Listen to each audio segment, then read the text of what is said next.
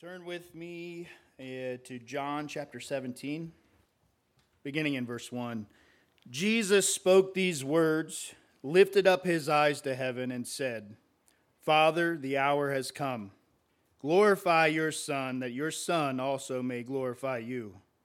As you have given him authority over all flesh, that he should give eternal life to as many as you have given him. And this is eternal life that they may know you, the only true God, and Jesus Christ, whom you have sent. I have glorified you on the earth. I have finished the work which you have given me to do. And now, O Father, glorify me together with yourself, with the glory which I had with you before the world was. I have manifested your name to the men whom you have given me out of the world. There were your, they were yours. You gave them to me, and they have kept your word. Now they have known that all things which you have given me are from you.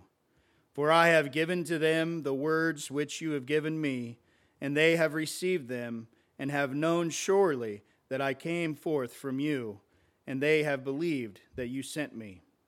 I pray for them.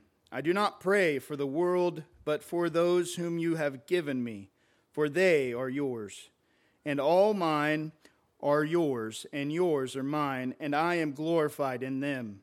Now I am no longer in the world, but these are in the world, and I come to you, Holy Father. Keep through your name those whom you have given me, that they may be one as we are. While I was with them in the world, I kept them in your name. Those whom you gave me, I have kept and none of them is lost except the son of perdition, that the scripture might be fulfilled. But now I come to you, all these things I speak in the world, that they may have my joy fulfilled in themselves. I have given them your word, and the world has hated them because they are not of the world, just as I am not of the world. I do not pray that you should take them out of the world, but that you should keep them from the evil one. They are not of the world, just as I am not of the world. Sanctify them by your truth. Your word is truth. As you sent me into the world, I also have sent them into the world. And for their sakes I sanctify myself, that they also may be sanctified by the truth. I do not pray for these alone, but also for those who will believe in me through their word, that they may be they, they may all be one as you, Father, are in me and I in you, that they also may be one in us, that the world may believe that you sent me, and the and the glory which you give, gave me I have given them, that they may be one just as we are one I in them, and you in me, that they may be made perfect in one, and that the world may know that you have sent me, and have loved them as you have loved me. Father, I desire that they also, whom you gave me, may be with me where I am, that they may behold my glory which you have given me. For you loved me before the foundation of the world, O righteous Father. The world has not known you, but I have known you. And these have known, you, known that you sent me, and I have declared to them your name, and will de- declare it, that the love with which you loved me may be in them, and I in them. I'm going to ask you to take your Bibles and turn to Philippians chapter 1. If you weren't with us last week, we introduced Philippians as the book that we're going to be studying for a little while. Um, we read the opening verses of Philippians chapter 1, and we went back to the book of Acts and saw the introduction that Paul had to the place of Philippi. He was not planning on going there, but God led him to make a trip there when he got there, he and Silas, who were missionaries, um, they found that there was no synagogue, and so instead they went out on um, the Sabbath to the river where the Jewish women who were there uh, prayed. There's no account that there were Jewish men praying with them there. Perhaps there were a few, but not enough uh, Jewish men, heads of households, to form a Jewish synagogue, it would seem, which the required number was 10. So a relatively small Jewish presence in this place.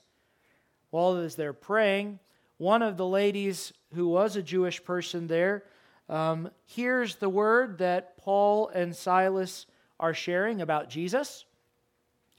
She believes that Jesus is the Messiah that the Old Testament promised. She's baptized, and she invites Paul and Silas to come back to her home and stay with her there in Philippi during their journey.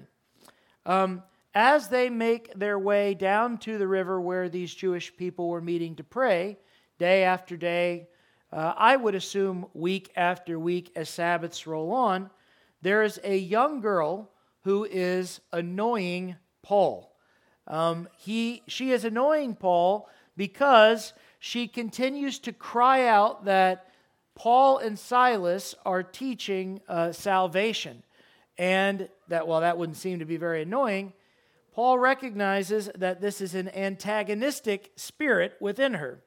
So he deals with the spirit, and it turns out this girl is a slave, and her slave masters are not very pleased that this girl, whom they had been exploiting for all kinds of fortune telling and spiritual stuff with other people in Philippi, is not doing that anymore since Paul dealt with the spirit that was within her. So they drag Paul and Silas in a mob type setting before the magistrates of Philippi. Philippi was not a small city. It was uh, the capital city of Macedonia in the ancient world and was still a very prominent Roman colony. So, this was a very intimidating thing to have happen to you to be drugged before the magistrates in a mob type setting. The magistrates, hearing that Paul and Silas were preaching these strange things, talking about a God which was not an official God to be recognized in the Roman pantheon of all of their uh, mythology, uh, agreed to have them scourged. So Paul and Silas, in the presence of the mob, were stripped naked. They were tied to a post in the middle of the mob, and they were beaten with rods.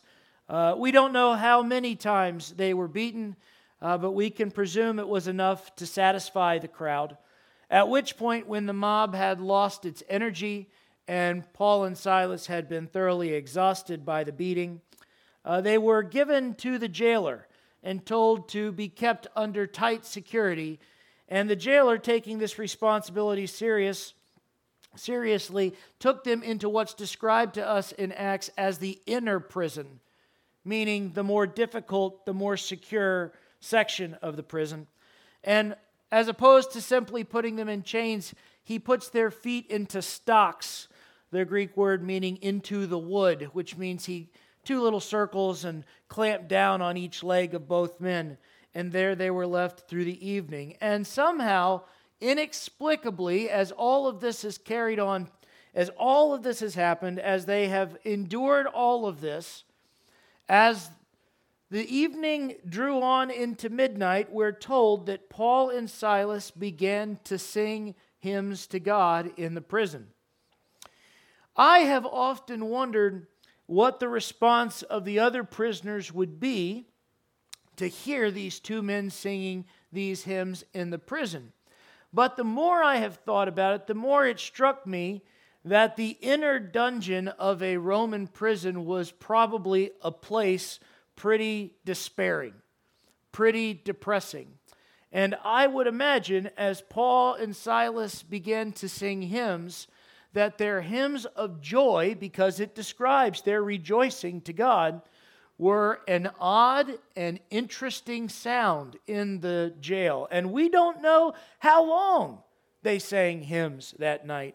But at some point during the course of their singing, there was a powerful display of God that happened. There was what's described as an earthquake, which I take to mean that the jail itself and all of its pieces began to shake. But unlike what you would expect in a normal earthquake, The pieces that specifically shook loose were the cells and the chains and the locks that were on the prisoners.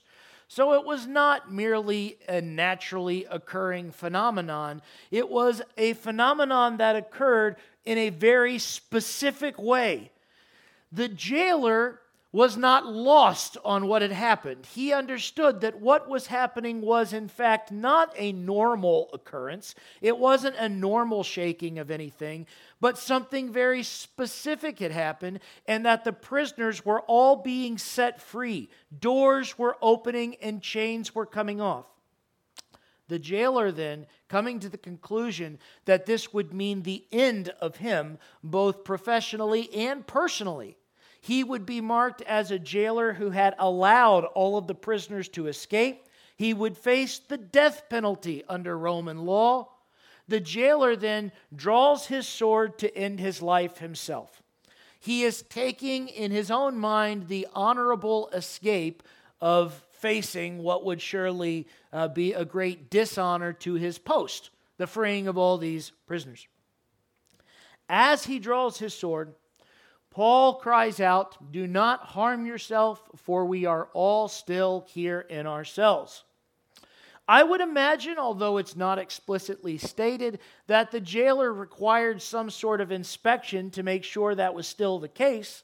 But having found that Paul was actually correct and all the prisoners were accounted for, he was not only relieved, but he apparently begins to interpret this great thing that God has done as a personal experience for himself. In fact, designed for himself. I'm sure Paul was being explicit in that communication.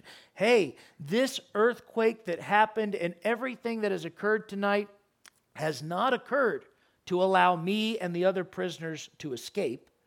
What's occurred has not happened so that God can judge you as his enemy who's imprisoned his people. What's occurred is God's extension of salvation to you. And so, through this great experience, Paul and Silas themselves are not saved by the miracle of God. In fact, they weren't spared one physical pain by what God did here. They already endured the beating, they already endured the punishment. We find out the next day the magistrates had already organized to let them go and send them away quietly. So they were in no danger of execution. They were, of course, they didn't know that, but God in His sovereignty did not spare them a single bruise, at least not one that we can identify in the text.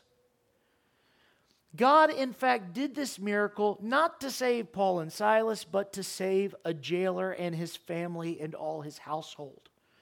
And having uh, saved the jailer, they go back to the jailer's house where Paul and Silas have their wounds carefully dealt with. And it's interesting. We lose sight when it just says, well, they were beaten. Well, what does that mean?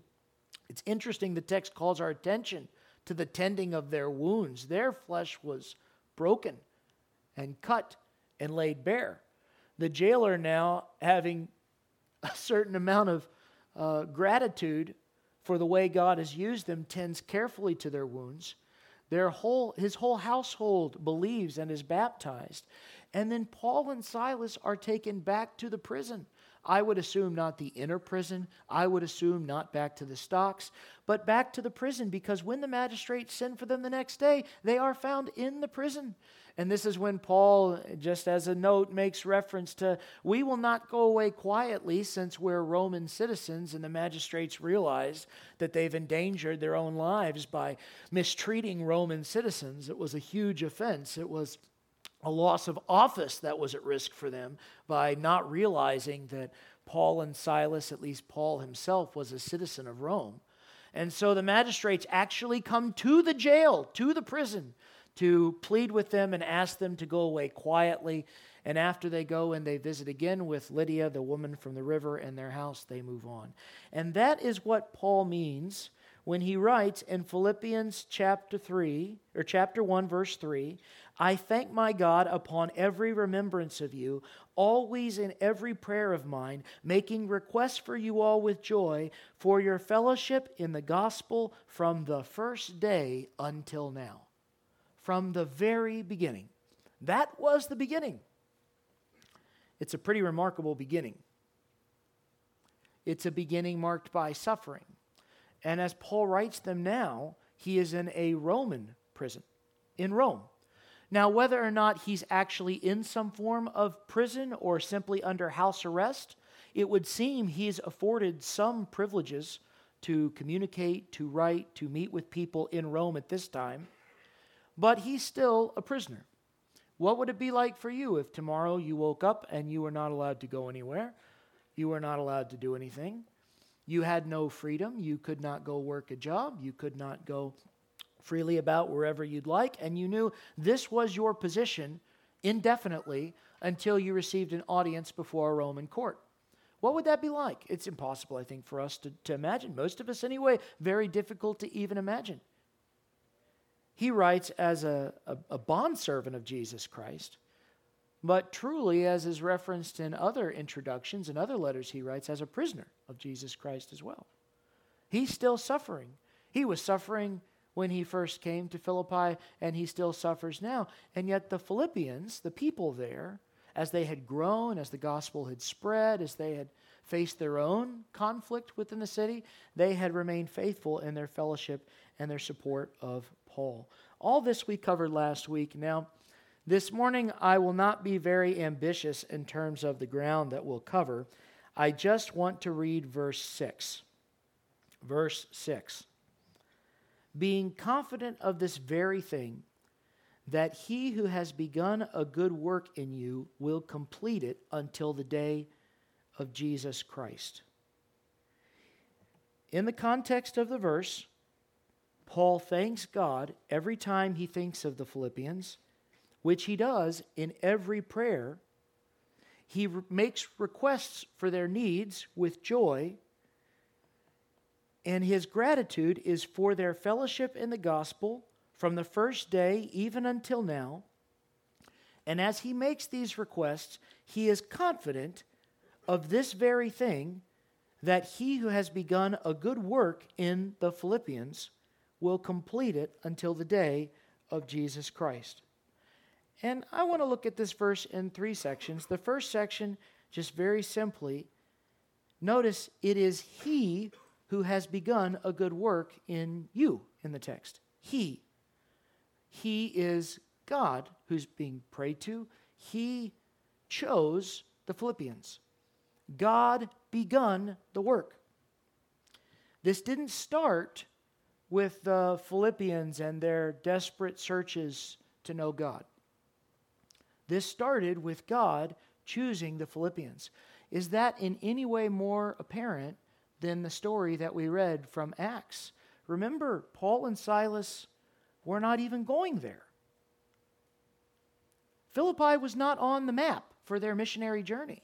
It's not where they were headed.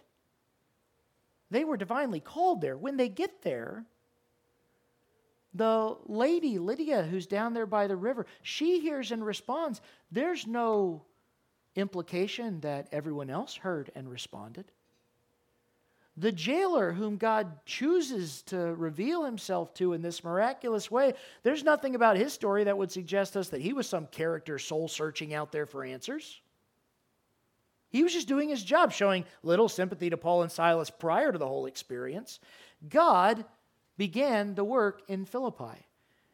Um, turn with me to Ephesians chapter 1.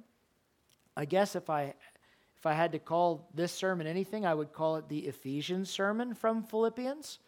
We'll only do one of them, I promise. But the Ephesians sermon from Philippians. And if you turn to Ephesians chapter 1 and you read beginning in verse 3, I think we'll see four different descriptions of what God does when he saves a person. Look at verse 3 of Ephesians 1. Blessed be the God and Father of our Lord Jesus Christ. Okay, Paul, simple, simple introduction.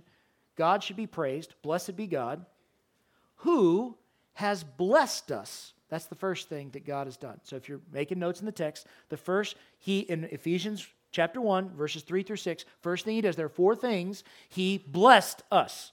Blessed.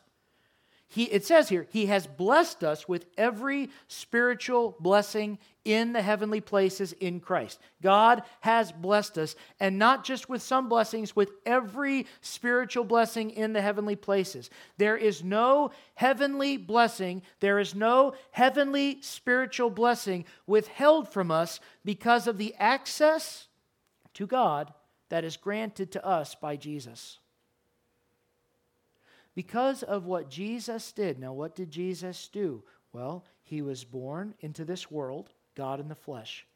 He lived a sinless life. And because Jesus, unlike you and I, was not a sinner, he was uniquely qualified to offer himself as a payment for your sin. If Jesus had been a regular guy like you and I, a sinner, someone who lies, someone who manipulates, someone who steals, someone who is adulterous, someone who is greedy, someone who is envious, someone who is gluttonous. If Jesus had been a regular person, when he died, it couldn't have been payment for anyone else's sin. It merely would have been payment for his own. It merely would have been what was rightly coming to him.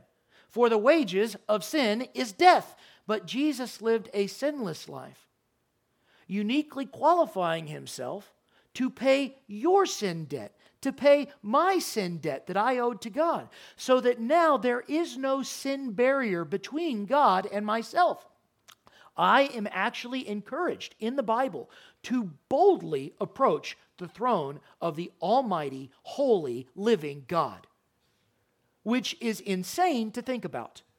That a mere mortal, who in fact is a sinner who has broken God's commands, would be now encouraged to boldly approach the throne of God? No, no we have trouble boldly approaching regular authority figures in our lives. How many of you have gone and you see your boss at work all the time and it's always high and it's always bye and it's all and it's not it's not difficult, it's not contentious. You have a good relationship with your boss, but when you get called in for a performance review, you find yourself thinking and being anxious and you're like, "I don't even know why I'm feeling this way. I know that I did a good job. I know that he's not upset with me." But we have trouble even talking to authority. How many of you have ever been encouraged? Well, just go talk to that person face to face. And you say, okay, yeah, that makes sense. And then the closer that confrontation gets, the closer that moment gets, you start worrying about things left and right. We don't boldly approach hardly anything in life when it comes to an authority, when it comes to a figurehead. And I'm being encouraged to boldly approach the throne of the Almighty, holy, living God who holds my life in his hand, on what grounds can I approach God with boldness? Through what means can I, a sinner, walk up to God? Through the work of Jesus Christ. Jesus, what he did on the cross, eliminates the barrier, eliminates the obstacle, eliminates my transgression against this God. It eliminates it so fully to the extent that now I have no sin to account for. Jesus has accounted for all of it. Don't mistake me. I sin all the time, even now to my shame. The Apostle Paul's words I am the chief of sinners. If Paul was, I can hardly say less.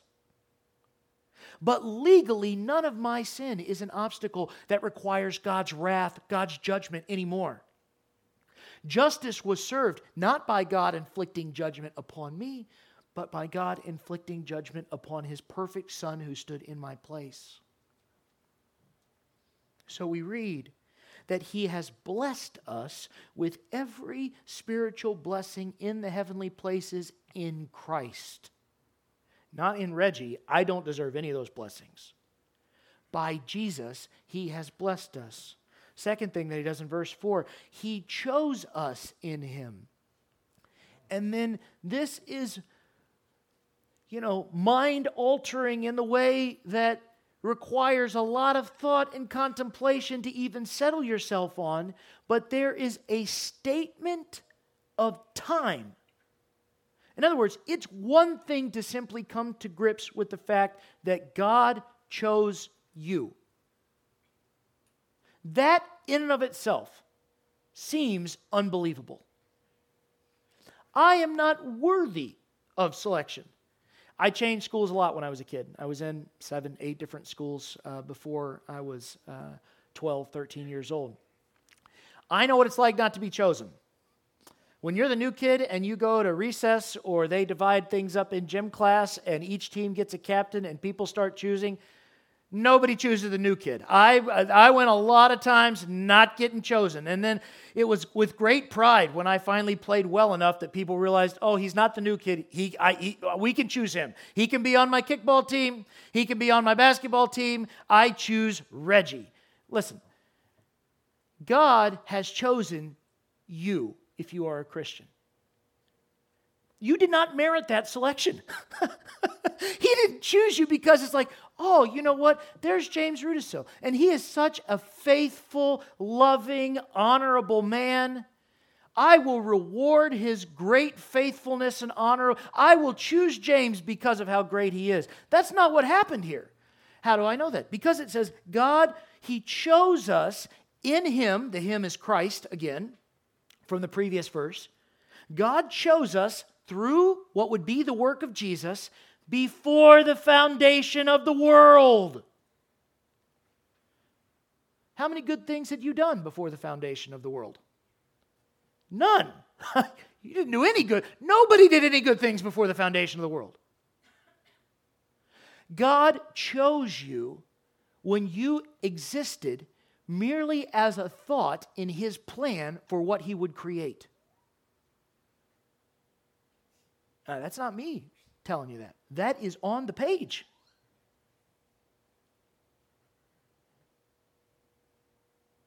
Thousands of years before Jesus would ever be born, God chose us through Christ before the foundations of the world. That we should be holy and without blame before Him in love. And this is why the in Christ matters so much, because there is no way for me to be holy and without blame before God. There is no way for me to have a loving relationship with God unless it comes by way of what Jesus did, taking on my sin and God's judgment. So he blessed us, he chose us. Verse 5 having predestined us to adoption as sons by Jesus Christ to himself. He predestined us. This is the emphasis of the choosing. This is what describes, this is what clarifies that God's choosing of Brandon, that's what happens when you sit in the last row. God's choosing of Brandon was actually a destination that God had planned from the beginning. And he was aware when he chose Brandon before the foundations of the world, he was aware of just how big a screw up Brandon was going to be. Do you know how I know that? Because it says he predestined us to adoption by Jesus Christ. Not only did he choose Brandon, he chose Brandon knowing what Brandon would do with his life apart from God. He chose Brandon knowing he would have to adopt him by the sacrifice of his own son, Jesus Christ, to legally deal with Brandon's sin, the only way Brandon would have a place in his family when God chose him is by the death of his one and only son, Jesus Christ. He did not merely choose Brandon, he chose Brandon before the foundations of the world, knowing from the start what Brandon would be and what it would cost him, what it would cost God. He did this according to the good pleasure of his will. It pleased, this is from Isaiah 53, it pleased the Father to bruise the Son. It pleased God to send Jesus to the cross, not because he took some masochistic pleasure in brutalizing a sinless man, but because through the work of Jesus Christ, Brandon could be saved. Brandon would be adopted. Everyone in this room who is saved would be saved through that. This was the good pleasure of the will of God, in whom his counsel was kept entirely within himself, waiting to be revealed at the work of Jesus Christ. This is the mystery that even angels peered into, that they could not understand. That's from the New Testament. You don't have nearly as much appreciation as you should because how could we?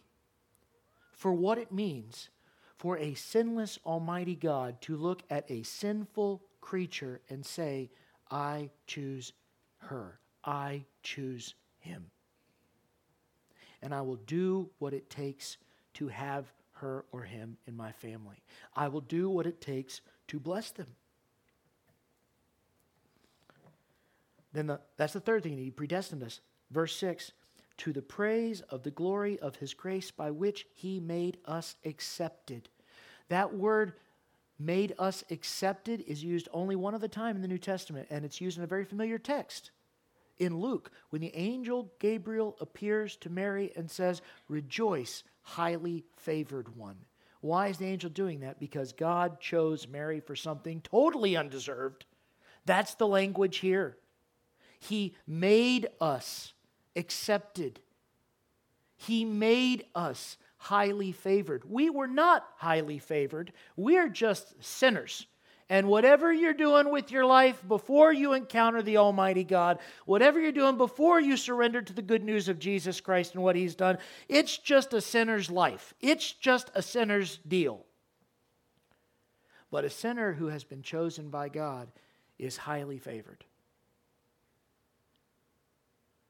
So, point number one this morning, as we consider the fact that God chose us, that God began this good work, point number one, and this may seem trite, but it is important. You are special. You are special. Never forget what makes you special. It is the choosing of God in your life. You are special. Satan forgot what made him special. In Ezekiel 28, we read about Satan before he rebelled against God and went into sin. We read about him when he was perfect, and he's described as this highly favored one who was put in the presence of God, whose, whose splendor was decided on the day he was created. It was all prepared for him. And then in Isaiah 14, we read of Satan's fall, and it comes in a series of statements I will ascend to the top. I will exalt myself above the others. I will be like the Most High. He forgot, if he ever truly understood, what it was that made him special. It was the selection of the Almighty God. You were not chosen because you are special. You were chosen, and thus you are special. The child with Down syndrome who's been chosen by God is special. The widow in Uganda whose husband died in civil war is special. The prisoner in the middle of a camp in North Korea is special. The dying person who has no family left to comfort him and who's going for chemo treatment after chemo treatment and is trying to figure out how long he wants to keep this going is special. Now, this can be hard to come to grips with sometimes because we are broken and fallen and sinful people. And in the midst of our own sin and all of our own screw ups and all of our failures, this is a hard reality to confront sometimes. Um, I'm sure that I'm not alone in this room when it comes to the fact that oftentimes I don't feel very special. I, I feel like all I do is mess things up and everything around me seems to fall apart. It doesn't really matter how much time I put into it or how hard I try, things often don't work out. But it's important that we understand the rejoicing that I have in my life should not come from all of the great things that I do. The rejoicing that I have in my life should come. The joy that I have in my life should come from knowing that God has begun this work in me. God has chosen me. God has decided, contrary to all the evidence, that I am special to Him. This is implicit in a lot of places in the Bible. Jesus to the rich man came to mind this morning as I was thinking about this. He says, Go and sell all that you have, give the money to the poor, you'll have treasure in heaven, and come follow me.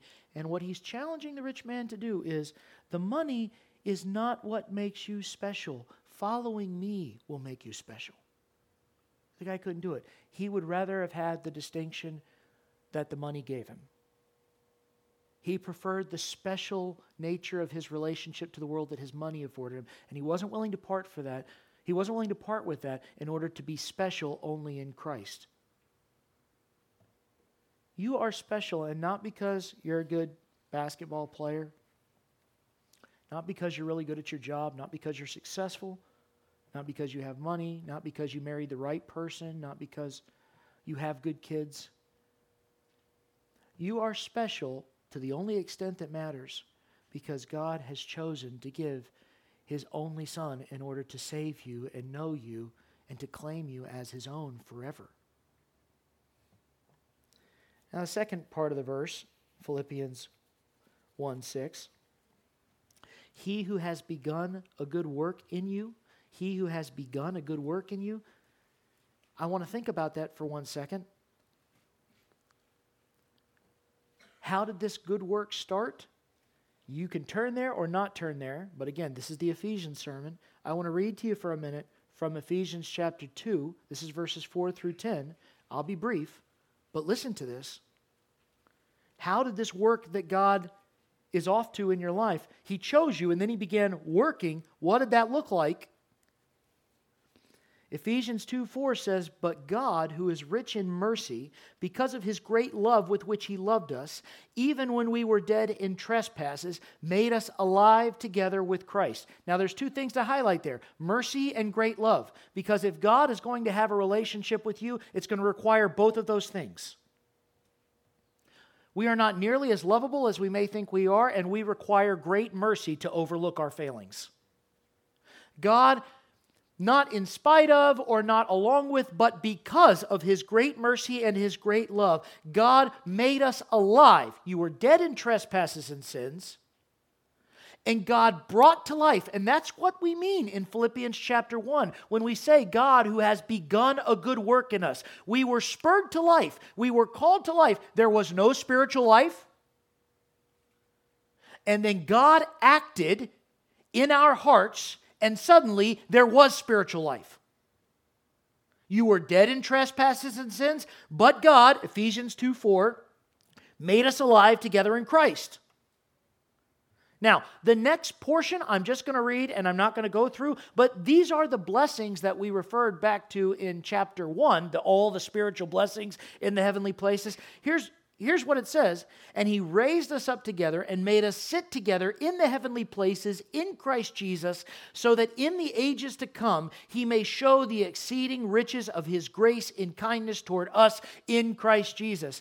If you think that you can envision some retirement on this world whereby you have all the resources to just live your life however you want to live it, totally unencumbered by the cares of the world and by the resources involved, whatever it is, whatever paradise on the earth that you are imagining does not compare to what the Christian has in Christ when they arrive before the throne of God and hear the words, Well done, my good and faithful servant. Now enter into the joy of your master. I don't know what it looks like. For you, it'd be like playing around a golf every day, you know, relaxing, coming home and playing some video games, hanging out with all of the people that I enjoy spending time with. Whatever your paradise on earth looks like does not compare to what is awaiting the Christian whom God has chosen. Verse 8 For by grace you have been saved. And then the words, through faith and that not of yourselves. Now, here's this is a clumsy analogy. Here's the clumsy analogy I get this. Now, grace doesn't come from you. So when it says by grace you say you were saved, it's talking about God. Now, imagine that you are drowning in the sea. And it is storming and you cannot see. You are not gently floating on top of the waves. You are clinging to something to hold on to, to keep your head above the water, gasping for air, and all of a sudden, out of nowhere, somehow, impossible as it may seem, a life preserver, one of those rings, gets thrown and dropped right over you. And it's just there immediately. That's, that's what I would, you know, metaphorically compare to grace here. You didn't cry out for a life preserver. You didn't know that a boat was there. You didn't know that anyone has, had identified you as a person to throw it at. You were just drowning in the sea, and bam, suddenly there's something around you. There's something there. And as it starts to pull you towards salvation, your confidence, your hope perks up. Like, I believe I might be saved. you have no idea how. You have very little awareness as to anything that's going on, but you know something has you and is pulling on you, and you're not underneath the water anymore and you trust this thing that has you because of what you're experiencing. So when I read this verse, if I had to put a clumsy metaphor to it, I would say God has chosen you. God has thrown the life preserver around you. He has worked in your heart. And when you, through faith here, in quotations, when you believe in God, you are responding to what suddenly appears in your life that you did not anticipate or discover on your own. You were saved by grace through faith. And the work of God is so complete that every time you begin to doubt, well, maybe I won't get pulled in, maybe I won't get pulled in, maybe I won't get pulled in, the tug on the life preserver comes just a little stronger, and you say, oh no, I can trust this thing. Oh no, I can trust this thing. You are not preserved by your own great faithfulness, you are preserved by the work of God in your heart. You didn't believe the gospel because you're intellectually superior to everyone else, because you're more spiritually sensitive than everyone else. You believe the gospel because God has worked in you, my friend. If you believe the gospel, if you had achieved your salvation because of your own intellectual superiority, then you would have something to brag about. If you'd worked out the way to salvation on your own because of your own great spiritual sensitivity, then you would have something to brag about. After all, you were spiritually sensitive enough to do it when the person across the street wasn't. But here it says, You've been saved by grace through faith, and that is not of yourselves, so that no one can boast. You don't have anything to brag about. It wasn't you. Now, we can be forgiven when we say that, hey, I've chosen to follow Jesus Christ because chronologically that's exactly what happens. That's our perception, that's what we experience. We choose to follow Jesus as long as we acknowledge He chose us first. and apart from Him choosing us first, there is no willpower on our behalf strong enough to overcome that. He chose us first it emphasizes it is the gift of God, not of works, lest anyone should boast. And this is where I want to drive to and finish today. Verse 10 of Ephesians 2 says, For we are his workmanship, created in Christ Jesus for good works, which God prepared beforehand that we should walk in them. We are his workmanship, we are his project. We are his craftsmanship. Now, I enjoy seeing people's projects. If I can just take a minute, I enjoy looking at what people are passionate about doing. You know, uh, Natasha, when Nathan posts the pictures on Facebook of the cars he's working on, I stop. Those are the kind I, I don't stop on your political opinions on Facebook. I stop to look at the car that Nathan is working on. Okay, because to me that's interesting. I'm not interested in cars especially the old trucks that Nathan wore. I'm not I don't have any any personal interest in that. I'm not passionate about it. I don't think I will ever own anything remotely like what he's after. But it's interesting to me that this is a project he's chosen. No one's forced him to work on it. No one's forced him to spend any time on this. No one's driven him to this. That's interesting to me. It's uh, last night. Allison and I got a tour of Sarah's garden, right? And you know, she's not here, so she won't be as embarrassed as she in the back. Yeah, okay. Uh, I watched her. It was the most I've ever heard Sarah talk without stopping. it was it was interesting to me. She's chosen this. She's passionate about this. And I could say the same thing about a lot of things. Steve, I remember the first time I saw your dad's car that he'd worked on. I remember it, I, and I'm, what in the world? It's just immaculate on the outside. I have no interest in those things. I'll never own one. Um, when Macy Manlove completed her senior project. That's the last one I thought of. That to me, she was very passionate about this, and I wanted to see the thing, didn't I, Macy? designing an album cover, right? I want to see this. What does this look like? That is interesting to me because even though I don't know much about these things and I don't have much interest in these things, and they're not going to encourage me to go get involved with them at all, it's interesting to me what we're passionate about and what we invest ourselves in, and how these things that we're passionate about and invest ourselves in, they become a representation of ourselves to others. Look at what I've done. See what, I mean, that's interesting to me. To see that someone would spend themselves, to whatever extent, I'm not suggesting sinfully, but to see that someone would spend themselves, their time, their energy, their labor on a project.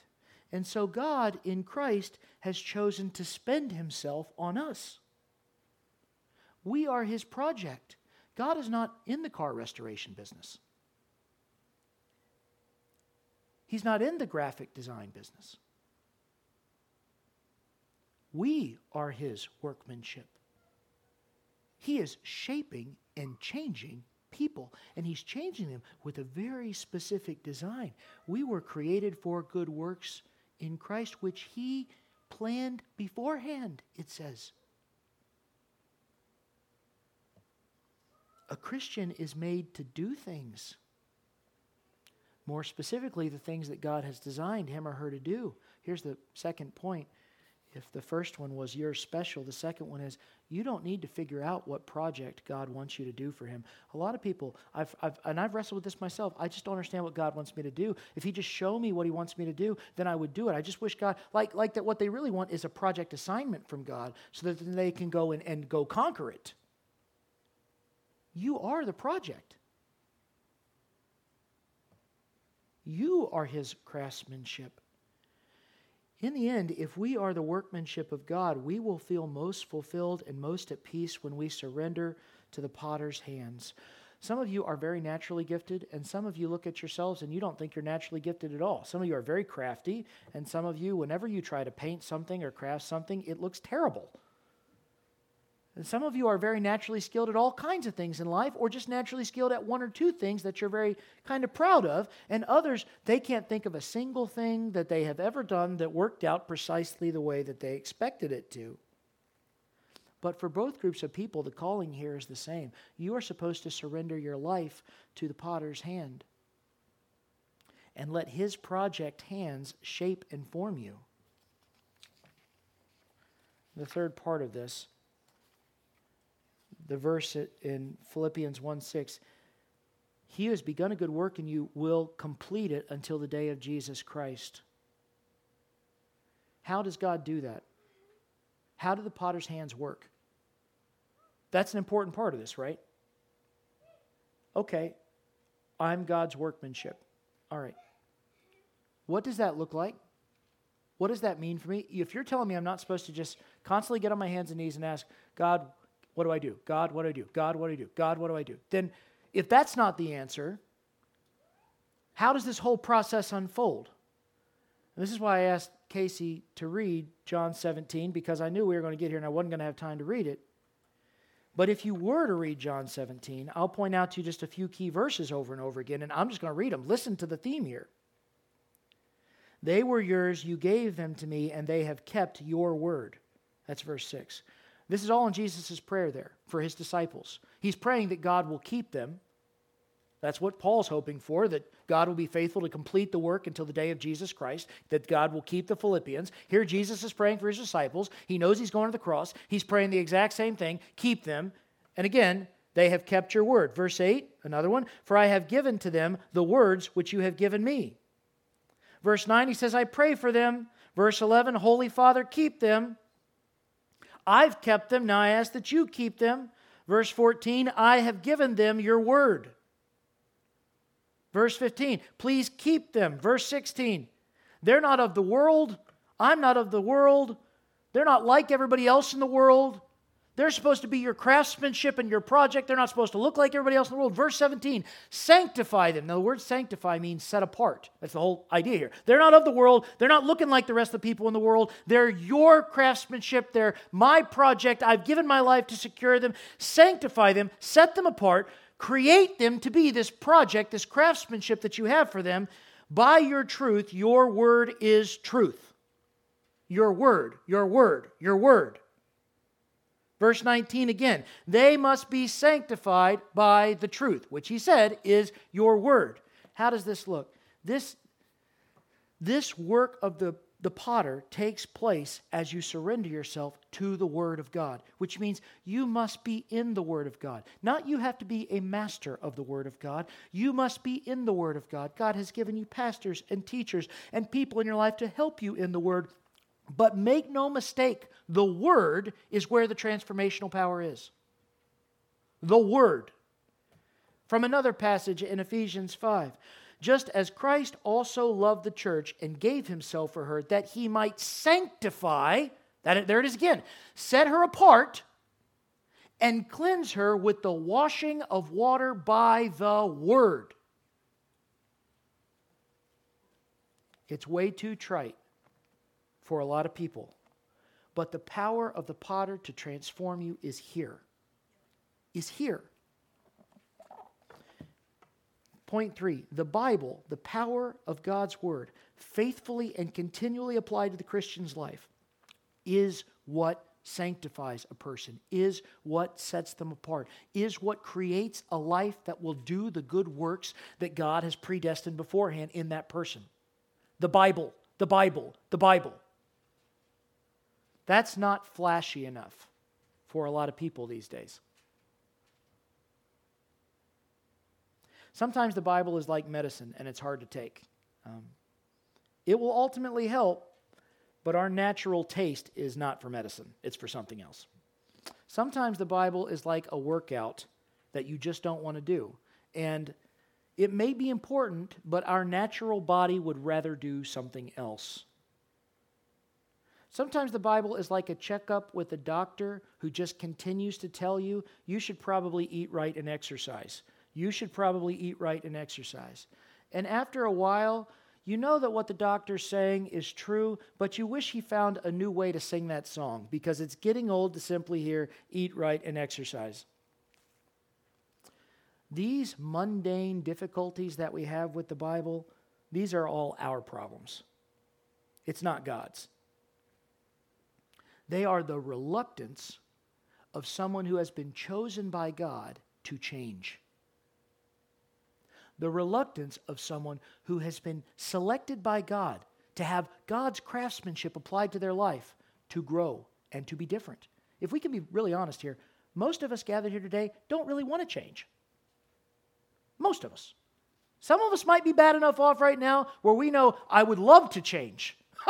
Any change would be preferable to where I'm at right now. But most of us, eh, maybe some improvements here or there. But to approach God's word with a mind to change and to grow and to be different from how I am now under the counsel and instruction of this, that is what opens a person up to being formed and shaped under the hands of God. We approach Bible study and God's Word with so little expectation sometimes, like, hey, I'll come to the Bible study and I hope I find it interesting. You come to the Bible study to find out where it is that you need changed. Knowing what I am today is not ultimately what God would have me be. And so I'm going to sit through this Wednesday night Bible study, and I'm going to sit through this prayer meeting, and I'm going to go to the Sunday school, and I'm going to sit through the sermon, and every time I'm going to saturate my life with the Word of God, with hope, with faith that God will mold me into what I am supposed to be. You come to God's Word with expectation, not expectation that you will enjoy it, that it will be captivating, oh, that I'll learn something new a good Bible study is not a Bible study where I learn something new. People, some folks never evolve past that. There are 66 books. Eventually, you're going to have the gist of it. You go to a Bible study that what is there will be applied so that you will change, not the information. You will change. And sometimes, you know, as God works on the vessel of clay, sometimes there are little weak spots where we don't think there's a problem, but God does. And we hear the message that we need to hear without ever realizing it was a problem because it's strengthened by the clay that was added and reinforced and shaped into the weakness. And the jar never breaks and things never fall apart. And it was because of the mundane, the strengthening, the adding, the work.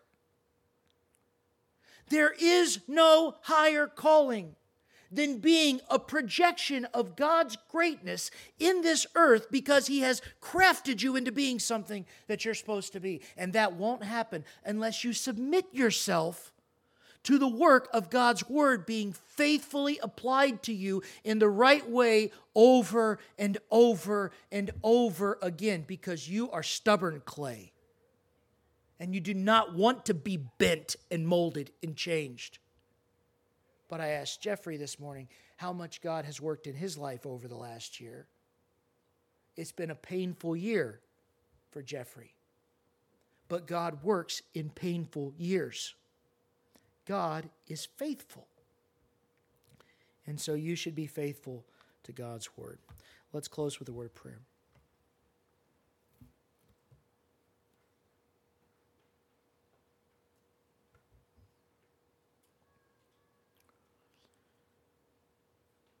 Father, I thank you for your word, that it is not a dead book.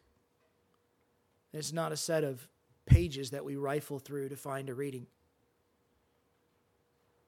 That it stands there always alive. Your spirit always ready to speak, waiting and calling us to submit ourselves once again to the potter's wheel to be turned and bent and cut and smoothed, to be shaped and crafted and molded into something that will bring you glory in this world. Father, break us down. Thank you for your, your work in our life that softens our hearts. Help us to be faithful to the study of your word. It's in Jesus' name that I pray. Amen.